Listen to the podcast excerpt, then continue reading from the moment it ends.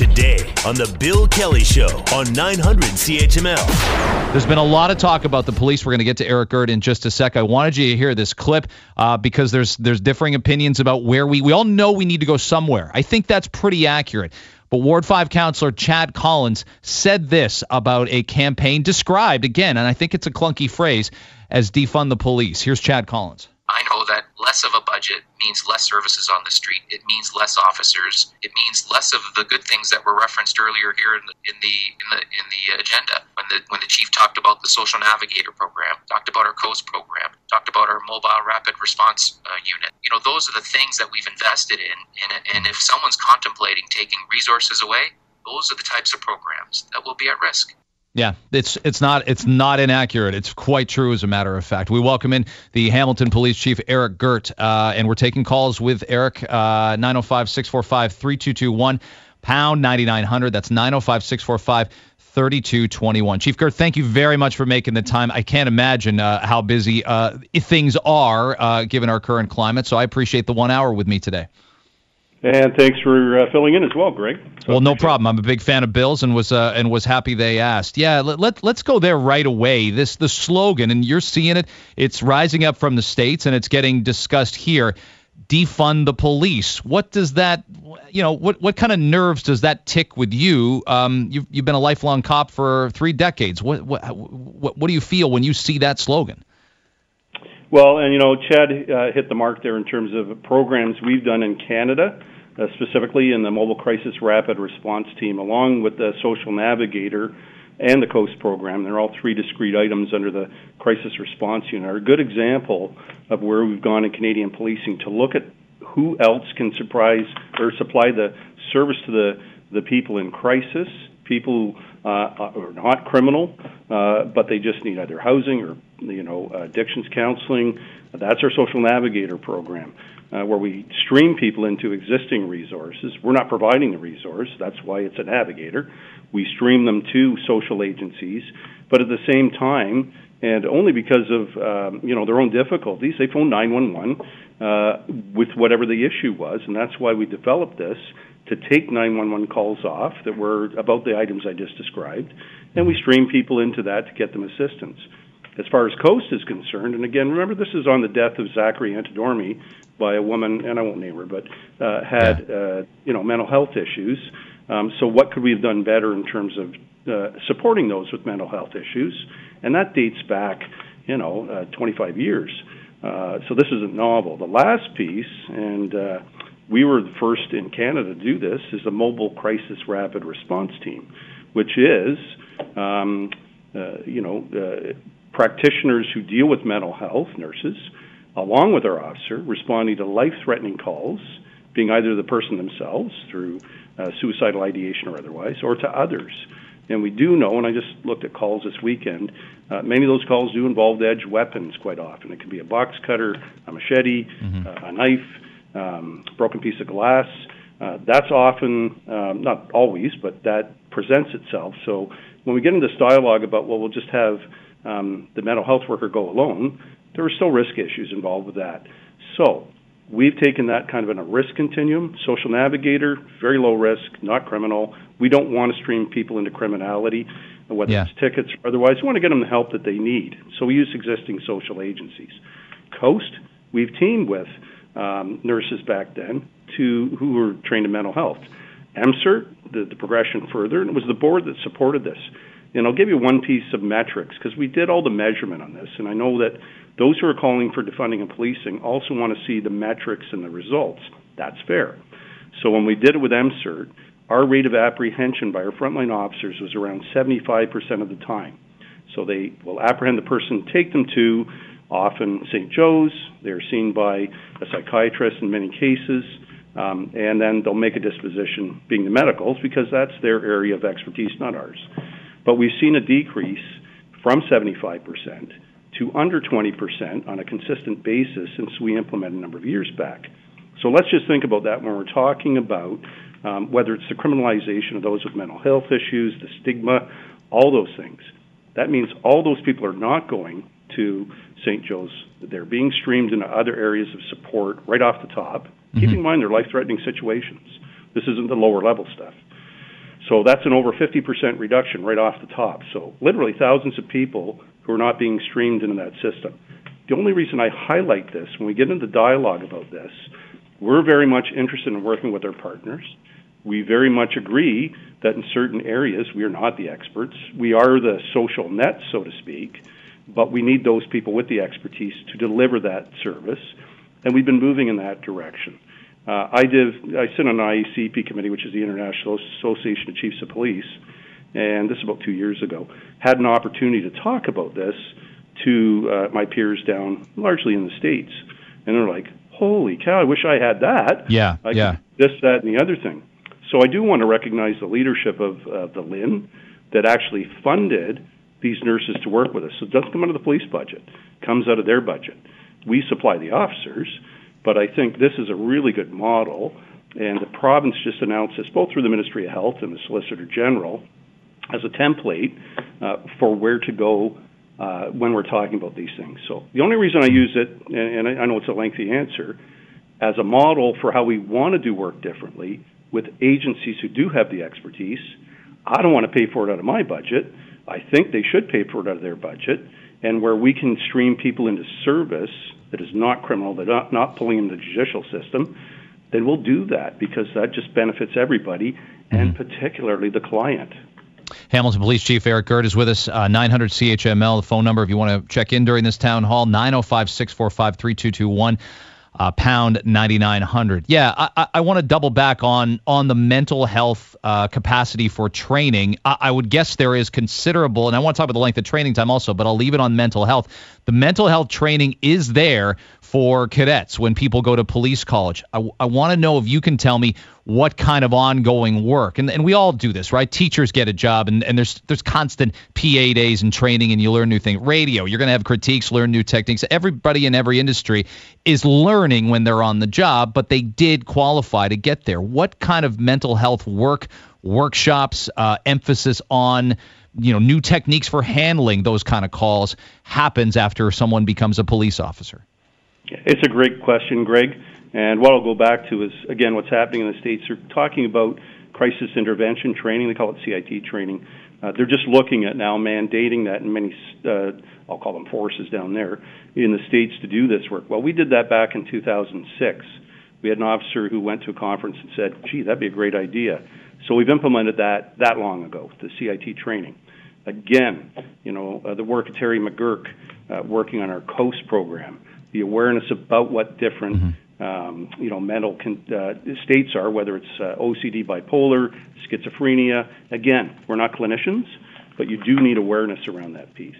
Uh, the training at the Ontario Police College, Dr. Ron Hoffman uh, was a leader in this, and you know our transfer when we uh, actually apprehend people, uh, he worked on a form where fundamentally you speak kind of the same language that you will be speaking to either the nurse uh, at emergency or the clinician, and it's not that it's a descriptive term of what the person was acting like. You know, are they uh, hallucinating? What are they saying specifically? Uh, as opposed to generic description, this becomes more clinical. And again, we're not trying to be clinicians, but we're trying to ease the transition from our agency to medical intervention uh, that is not criminal behavior. Um, so that work went on at OPC many years ago and Dr. Ron Hoffman continued to contribute over the course of time. For our specific officers, because we have coast officers, we have MCERT, using the acronym, Mobile Crisis Rapid Response Team, but I'll use that acronym, mm-hmm. MCERT officers that are available out in the street, and we've looked at, uh, you know, the periods of time when they're most in demand and the divisions where they are most in demand, and we've deployed accordingly. So again, we've done the metrics. We're trying to respond to the need in a responsible manner. Uh, we're working with our partners uh, through LHIN and otherwise in St. Joe's. And, you know, when you see a 50% reduction, to me, mm-hmm. that's pretty substantial. When you talk about stigmatization, if in fact they're apprehended, and if it's a safety issue, they may have to be handcuffed, you know, that has effect on people. We understand that. So we can reduce it right off the top. That's what we want to do. As we look at the discussions where it's going in the community, uh, it's the same thing. If we don't have to be involved, that's great. If we can stream people out of criminality, that's great. Yeah. Or criminalization of conduct that is not criminal behavior, but because you know you only had so many tools back then, um, you want to look at more progressive tools that do a better intervention. Just quickly off topic, when we look at, and I'm not driving, in, I'm not drawing an analogy here to mental health. I'm saying our approach to youth crime way back when was can we look at pre-charge diversion? Can we look at restorative justice practices with our counterparts out in the community? We work with a number of agencies externally to say, all right, was there a better intervention for you know the theft, the minor level assault, uh, the drug possession, where we can work with kids um, and we've done the studies on that too. We don't see a high rate of recidivism when we use those tools, and the kids don't start getting inducted into the judicial process. To me, that makes complete sense. Uh, at the time, it was the Young Offenders Act. It turned into the Youth Criminal Justice Act. Both yeah. contemplated these dispositions.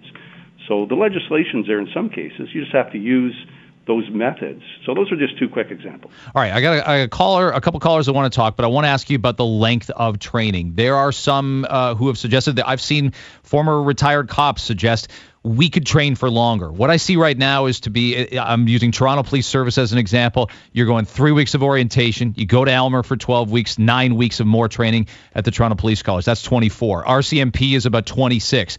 But there are nations, there are nations in Western Europe where you're in you're in school for a year. You're you're not a cop for a year, maybe even 18 months in, in some of the Nordic countries.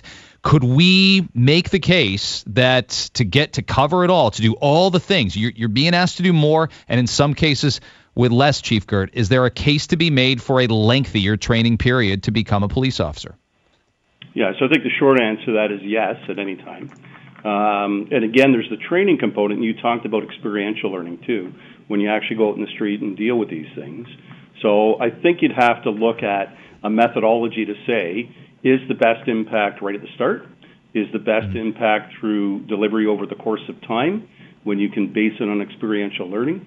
Uh, you remember that the vast majority of our candidates as well that get hired do have post-secondary education.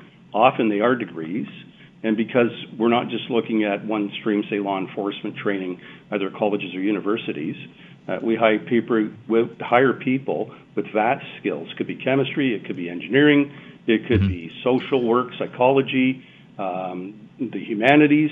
Uh, what that does, in my view, is broaden our skill set for critical thinking, for one. Mm-hmm. And the second part is the specific skill set for whatever the particular issue is. We've also hired people who were formerly uh, mental health nurses and, and working in that area who said, you know, maybe I want to be out in the street. So the short answer Wait, is yes. Yeah. There are cost issues. The Solgen uh, has that. And, you know, as far as we're concerned, and certainly it's come out in other uh, things. We have block training, which is called where we dedicate a week of training to our frontline members. Uh, but of course, we have to handle, to your point, many, many topics.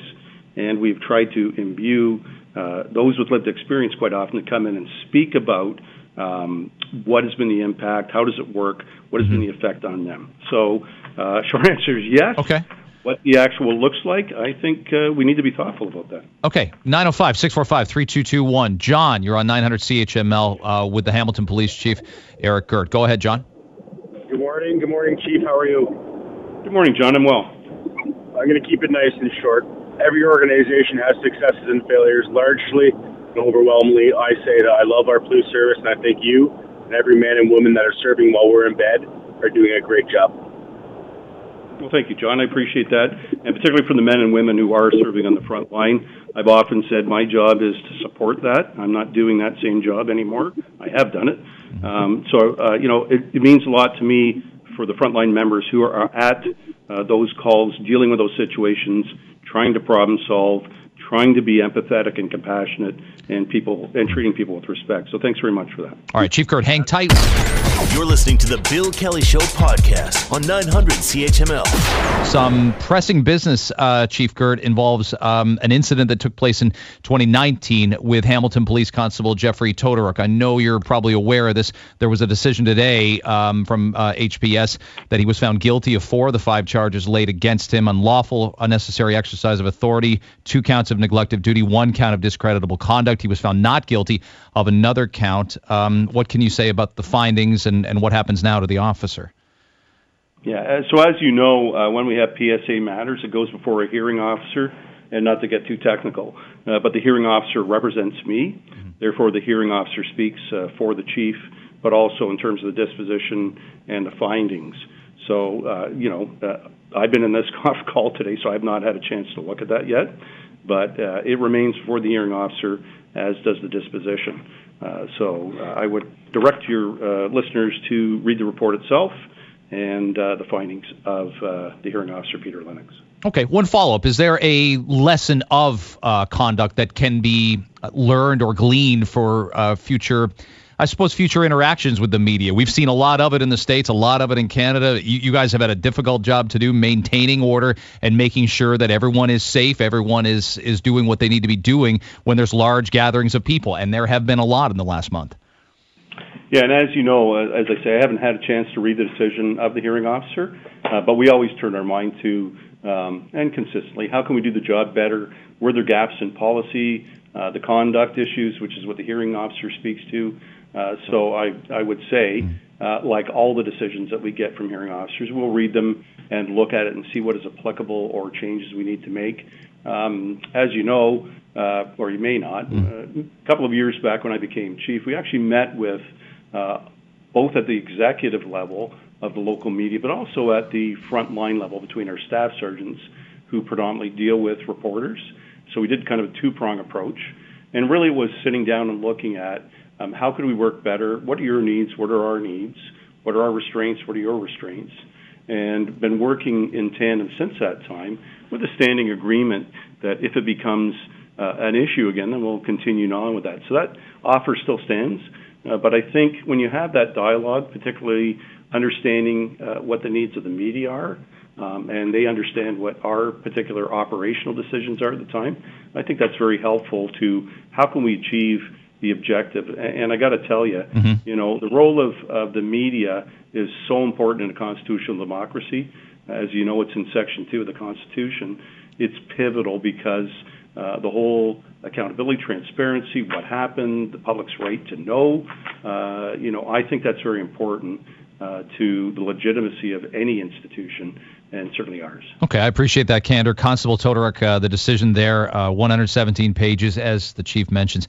It is available online. All right, um, Pride 2019, there was an independent report put up. This is your first time on the station since it came out. What, uh, I, I, suppose, like any judgment, uh, we can look and say, well, I, I think that's fair. I'm not sure the other part is. Tell me what's fair about the comments in the report from Scott Bergman.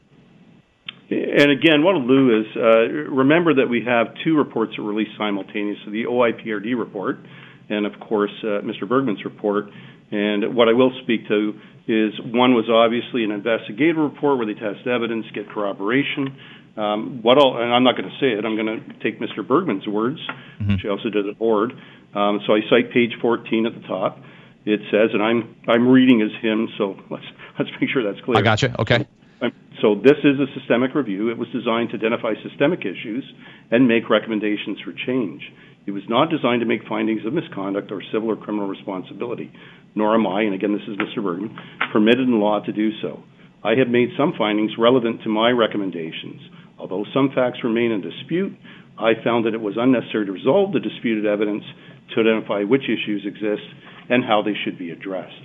And as you know, uh, we have taken as a service uh, I've offered my apology. We are moving forward with the 38 recommendations, and in fact, have begun uh, a framework that will be presented to the board in September, and then the reporting requirements and the recommendations at 12 months and 24 months. So, you know, and I've also said you have to be open anytime, and that's whether it's whatever the findings are in a coroner's inquest, in a public um, review of things, in uh, more systemic reviews, like Justice Lesage when he was looking at uh, the public complaint system. Uh, we all can learn things from this. And then it becomes uh, a question of are you going to apply this and what are you going to do? So we have reporting requirements. Uh, the board has spoken to that. And um, if you're going to change, then you have to be open to listening to what the recommendations are, and we're going to do that. Are there suggestions in the independent report um, that you do not agree with, that you find uh, either lack adequate explanation, or you just don't think they have a census as to how things went down at that parade, at that Pride Festival? Yeah, and I think we're beyond that. You, you, you have to look at what the recommendations are. It is a systemic review. Um, it is not a factual back and forth. That's why I cite Mr. Bergman's overview right at the start, because he mm-hmm. says it, I don't. And uh, the productivity is, and always my intent, can we move forward? Can we make this better? Can we provide better service? This is going to take time. We know that. It is not an overnight. It has required, um, you know, self-examination. It's required uh, the voices of those involved to be involved. So again, you know, if if I just uh, as a chief make the edict this is going to happen, I think you do need to listen to people affected with lived experience who will, I hope graciously, work with us towards that end. And we do have a number of uh, people from the community who want to do that work. So I would like to harness that energy. At the end of the day, uh, we would like to make like we serve and protect. This is a service part, but you have to be open to listening to that. Okay, they they're obviously this is Pride Month. There would have been uh, another Pride event. They had to put it online digitally. We've we've all had to do that. But given that there will be one in 2021, that that's a lot of time for you. That's a lot of time, um, you know, for your police department um, to like how would I put it? Um, make sure there's a positive and give and take relationship, I suppose, between police and, and the LGBT community. Is there is there work to do there over the next 12 months or well before that? Oh, definitely. And in fact, uh, when we started in 2020 pre-COVID, we had already started the outreach uh, late last year uh, with the organizers to look at how could we deliver this better, how can we meet the objectives of all involved. Obviously, with uh, COVID timing, mm-hmm. Uh, you know, it's not a great uh, situation where people can't collect as a group in a public place, at least with the limitations we have under the CRB. So, um, or sorry, EMPCA. we had a lot of acronyms flying around right now. Um, so, you know, yes, ton of work to do. I know our community relations coordinator, Jazz uh, Dylan, has already reached out. We'll continue to do that work. And uh, yeah, there's there's lots of work to do on that. All right, we're going to get to Ted in a second. A couple others on hold 905 645 3221. 905 645 3221. I'd ask this: the court system. Um, I, am not a fan of. Uh, I, I'm a. I support the police. I'm not a fan of the court system because I often think, and I've lived on both sides of the border. I lived in the states for a decade, and I see sentences given out for convictions of crimes, Chief Girt, that I'd say, well, that seems lenient to where I lived previously. So you get conditioned to expect something, and oftentimes people are disappointed.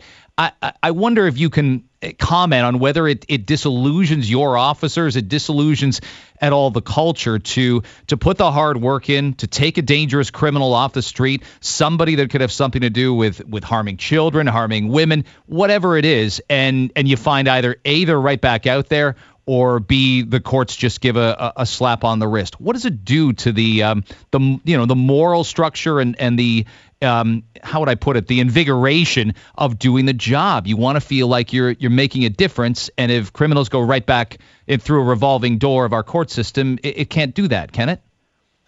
Well, this is certainly not a new discussion, and in terms of our intervention and what our people do, of course, that is, and I'm not abdicating, that is beyond uh, our control. Yes. Courts, uh, the common law, uh, the judicial findings through the Supreme Court, and so on. Um, when you look at uh, institutional uh, issues at the States or in Canada, and I would say that they are different, you certainly know it from your lived experience, mm-hmm. is, um, you know, when we're talking about um, racialized groups, and when we're talking about Indigenous representation in the population, uh, uh, there is, relative to our earlier discussion, much work to do upstream, uh, where if it's a systemic issue, it's not just us. Um, you know, let's look at something as simple as literacy and some of the studies they've done there. You know, if I can have those skill sets early in life, it may change the outcome down the road. Uh, breakfast programs can kids focus um, or not because they're hungry. These are all elements that we know that will lead to you know alternate dispositions for people. So the upstream funding of those things, we're certainly in support of. Um, relative to defunding us, uh, to say, okay, just do that and mm-hmm. we'll suddenly see a change. I think nobody's saying that. They know it is a long term systemic approach to it. The courts, um, those are long evolving changes, and of course, we're governed both by uh, the Constitution itself, um, common law, and Supreme Court decisions, because once whatever the issue is has gone to that level, we have, uh, from the legislators and then the judiciary, what the interpretation of that will be, and we're bound by that. Yeah, yeah. So, uh, you know, this is, and I think where they're going, this requires a lot of wholesale systemic change. I don't disagree with that. Uh, does somebody have, um, and I won't, you know, I'm not being derogatory, a magic solution? I don't think so. Does it require examination, a good, thorough look um, to say what is the best approach? I think that discussion is always wise to engage in. Okay. Uh, everyone who's on hold, hang on. Chief, if you can as well, we'll do one more segment. Calls for the sure. police chief of Hamilton coming up next. You're listening to the Bill Kelly Show podcast on 900 CHML. Chief Eric Girt spending some time with us. Uh, let's get to those phones, hear from the people. Ted, you're on with the police chief of Hamilton, Eric Girt. Ted, uh, go ahead. Yeah, thanks for taking my call, Chief Girt. Um, I have a simple question. Do you consider uh, the Hamilton Police Force to have systemic racism against uh, racialized communities? And if you do, in what way? I'll hang up, and thanks for all your work in the community and your officers. Okay, thanks, Ted. And uh, I've spoken to this when I was a deputy in 2006. And the question at the time from Ken Stone at a public meeting was, Do you believe there's racism? And I said, Yes. Uh, does it mean it's uh, rampant? Um, that's a different question. In terms of systemic, uh, it's quite um, complex in terms of what that means because there's institutional systemic, which uh, there have been many studies on that. There's unconscious, there's conscious. So there's a whole range of behaviors. Do we have policies that speak to this? Certainly. One of the things I will tell you that uh, our professional standards branch, if we get any assertion of um, these type of allegations, we take them extremely seriously, but we also know there are sensitivities in terms of the disclosure on those issues. So, for example, the Office of the Independent Police Review Director, the complaint can be registered through them where you're not dealing with the police service um, involved. And of course, they determine what, who is going to investigate that complaint. So, what I would say is if there are any allegations, I would welcome them coming forward and if it has to be an independent, uh, and I don't make the determination, they do, independent investigation, I also support that because we do want to root this out. We do want to know if those interactions are happening. So uh, I do take it quite seriously. I think it's extremely important both for um, transparency and the legitimacy of the organization. Let's keep it moving. Michelle, you're on 900 CHML with Chief Girt. Go ahead, Michelle. Hello, I'm here. Okay, what's your question for the chief or comment? Uh, okay. Uh, good morning, uh, Chief Girt. Um, good morning, Michelle. I just have some com- commentary. so I've sent to my counselor, Maureen Wilson, that I feel that this defund the police is a really worthy conversation for the community to have to take not only uh, a microscope at your institution, but a lot of other institutions in, in the city as well because I don't feel that we can just take money from here, put it over here without dissecting this whole social services network that causes a lot of trauma for people as well, especially those that are really at the bottom of our society. So I feel that I think it would be worthwhile to to have their voices those that have had uh, interactions with Coast and the social navigator to see if those mm-hmm. interactions have been positive or negative as uh, an assessment tool as to how the community can make changes. Okay, that's good. That's good. That's good, Michelle. Yeah, uh, I think uh, we got the gist of it. Thank you okay. for the phone thanks call. For, thanks okay. for the question, Michelle. And you may or may not know, we do publish on a yearly basis, and we have done surveys of um, our clients and customers, both through Social Navigator and Coast. And of course, they have to be willing to uh, provide those details, and we anonymize uh, their identities, you know, for their benefit. Uh, so that does go on. Relative to the discussion about other agencies, um, and people, your listeners may or may not know, uh, when the Police Service Act was amended, one of the few things that actually got enacted very quickly was the Community Safety Wellbeing Plan.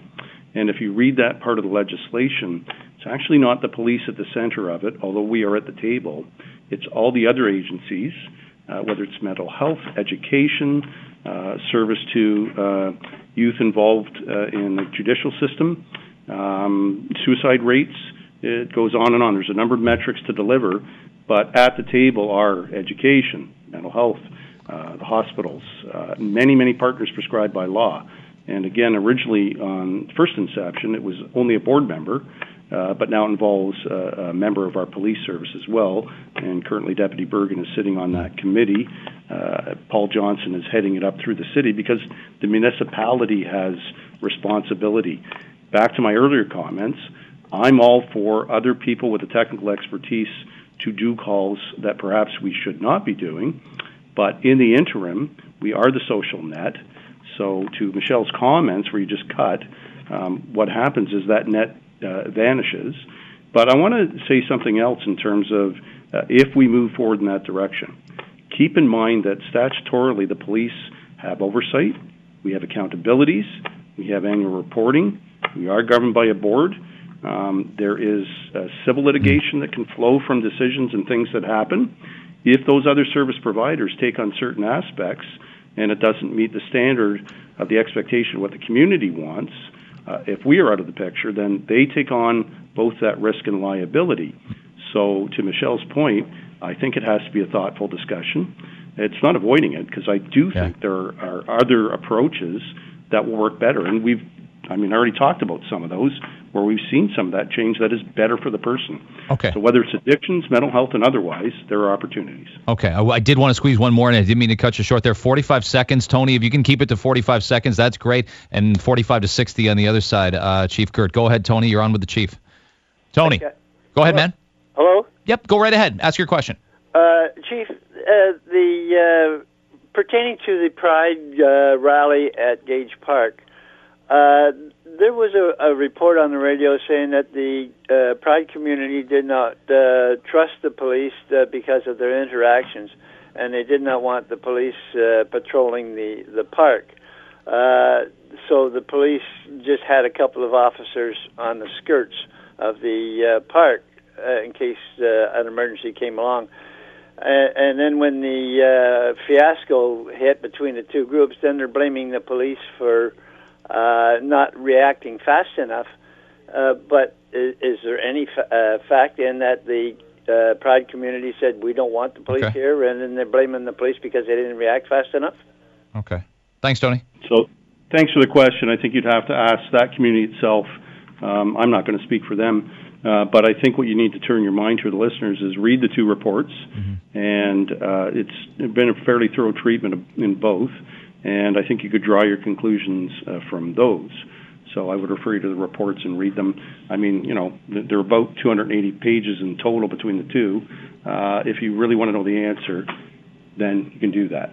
Yeah, it's it, it's it's essentially in the reports, independent uh, and otherwise. Chief Girt, thank you so much for the time. I, I can only imagine again what you uh, your officers deal with on a daily basis. It's been amplified. There's no question about it. Um, and and I admire the the candor. I admire the the honesty in wanting to uh, you know wanting to improve, always wanting to get better. We all should aspire to that. Um, thank you very much for the time today.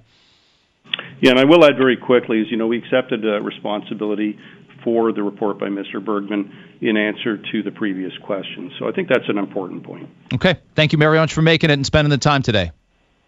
You're welcome. Thank you. There's uh, Chief Eric Girt of the Hamilton Police. The Bill Kelly Show, weekdays from 9 to noon on 900 CHML.